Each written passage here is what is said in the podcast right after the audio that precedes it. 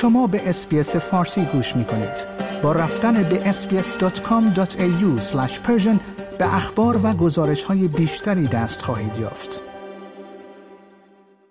در روزهای گذشته موضوع دو انتخابات مجلس شورای اسلامی و مجلس خبرگان رهبری در ایران در شماره یکی از موضوعات داغ در ایران بود. اما نگاه کلی جامعه ایران در شرایط کنونی به موضوع انتخابات چگونه نگاهی است؟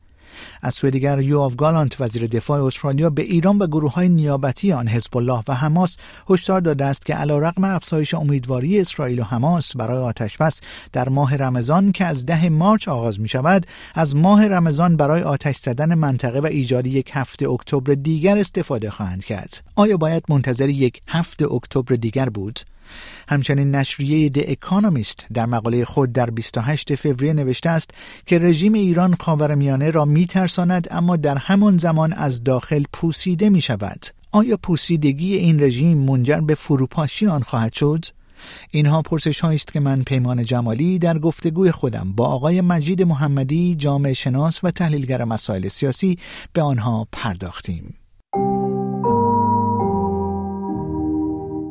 جناب آقای مجید محمدی بسیار سپاسگزارم که دعوت اسپیس فارسی رو برای شرکت در این گفتگو پذیرفتید. در روزهای گذشته موضوع دو انتخابات مجلس شورای اسلامی و مجلس خبرگان رهبری در شمار یکی از موضوعات داغ در ایران بوده. موافقین و مخالفین شرکت در این انتخابات در روزهای گذشته سعی دارند تا به طرق مختلف یکدیگر رو در خصوص دادن یا ندادن رأی قانع بکنند. از دیدگاه شما نگاه کلی جامعه ایران در شرایط کنونی به موضوع انتخابات چگونه نگاهی است؟ نظرسنجی های داخلی میزان مشارکت رو در بهمن حدود 35 درصد در تهران هم 17 درصد. و نظرسنجی های خارج از ایران اون رو در همین ماه حدود 25 درصد تخمین زدند. مشخصه که با فضای بسیار سرد در سراسر کشور رقم 35 درصد در بهمن ماه تا حدودی اقلاق آمیز بوده. فضا اونقدر سرده که نامزدها به جای گرد همایی های انتخاباتی کنسرت برگزار می‌کنن تا مردم رو جذب کنند یا ویدیوهای الاغ سواری از خودشون منتشر می‌کنند نهادهای مدنی و اکثر گروه های اصلاح طلب داخل کشور و همه مخالفان خارج کشور انتخابات قلابی رو تحریم کردند. خانواده های دادخواهان هم مردم رو به عدم شرکت فرا خوندند مقامات از خدا و امام زمان و ملیگرایی و اسلام و دشمن و هر چیز دیگری دارن استفاده می‌کنند تا مردم رو سر صندوق ها بیارند اما اکثریت مردم به سه دلیل روشن در این ماجرا شرکت نمی کنند. اول اینکه بسیاری از مردم این داستان رو انتخابات نمی‌دونن به دلیل نظارت استثوابی و فقدان آزادی بیان و رسانه ها و تشکل ها دومی که امکان تقلب در این داستان بسیار بالاست. مثل مهر نزدن شناسنامه ها در این دور امکان رأی دادن با پنج نوع کارت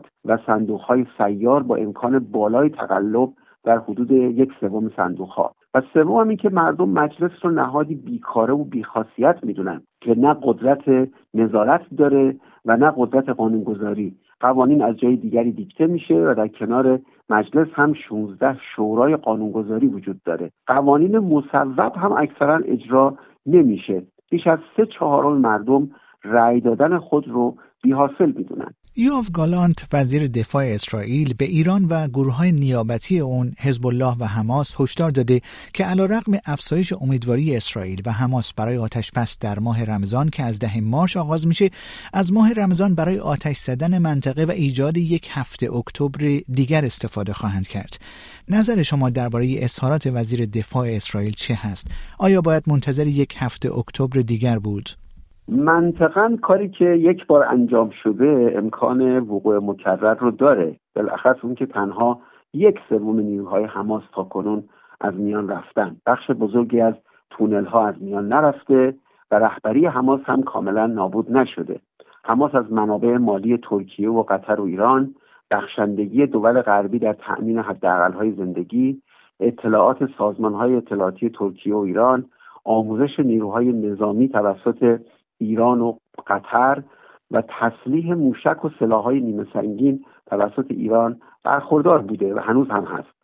تا وقتی که حماس جای پایی در غزه داشته باشه حتما امکان تکرار هفت اکتبر وجود داره چون محو اسرائیل از مبانی منشور حماس هست.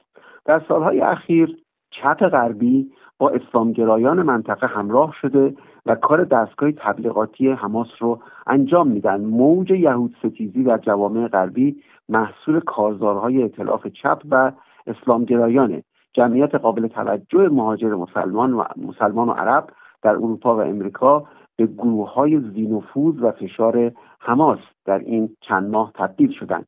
این گروه ها در پی اون هستند که از حمایت دول اروپایی و امریکای شمالی از اسرائیل بکاهند نشریه د اکانومیست در مقاله خود در 28 فوریه نوشته که رژیم ایران خاور میانه را میترساند اما در همان زمان از داخل پوسیده می شود.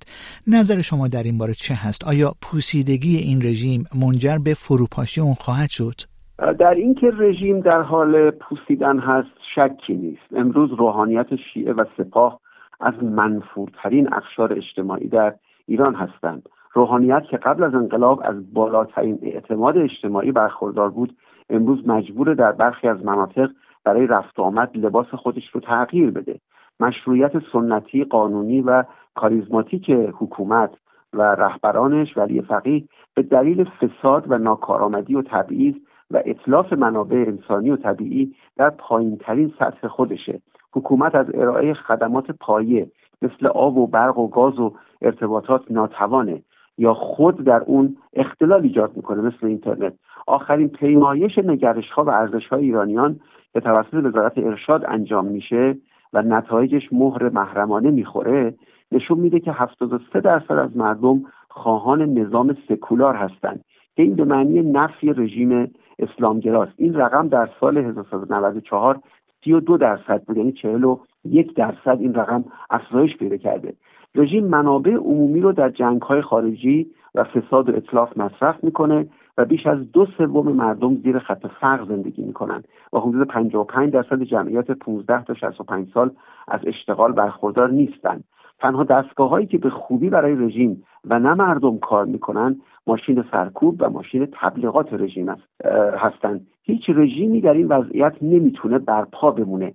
این رژیم حتما فرو خواهد ریخت اما در مورد زمانش نمیشه پیش بینی کرد. اگر به جای حدود 600 تا 700 هزار نفری که در جنبش محسا برای براندازی بیرون اومدند این رقم رو از منابعی که افشا شد میشه بیرون کشید. اگر به جای اون رقم سه تا پنج میلیون نفر بیرون بیان کار جمهوری اسلامی تمام خواهد شد. جناب آقای مجید محمدی بسیار سپاسگزارم که وقتتون رو به SBS فارسی دادید. لطف دارین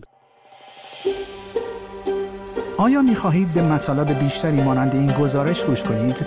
به ما از طریق Apple Podcast، Google Podcast، Spotify یا هر جای دیگری که پادکست های خود را از آن می گیرید گوش کنید؟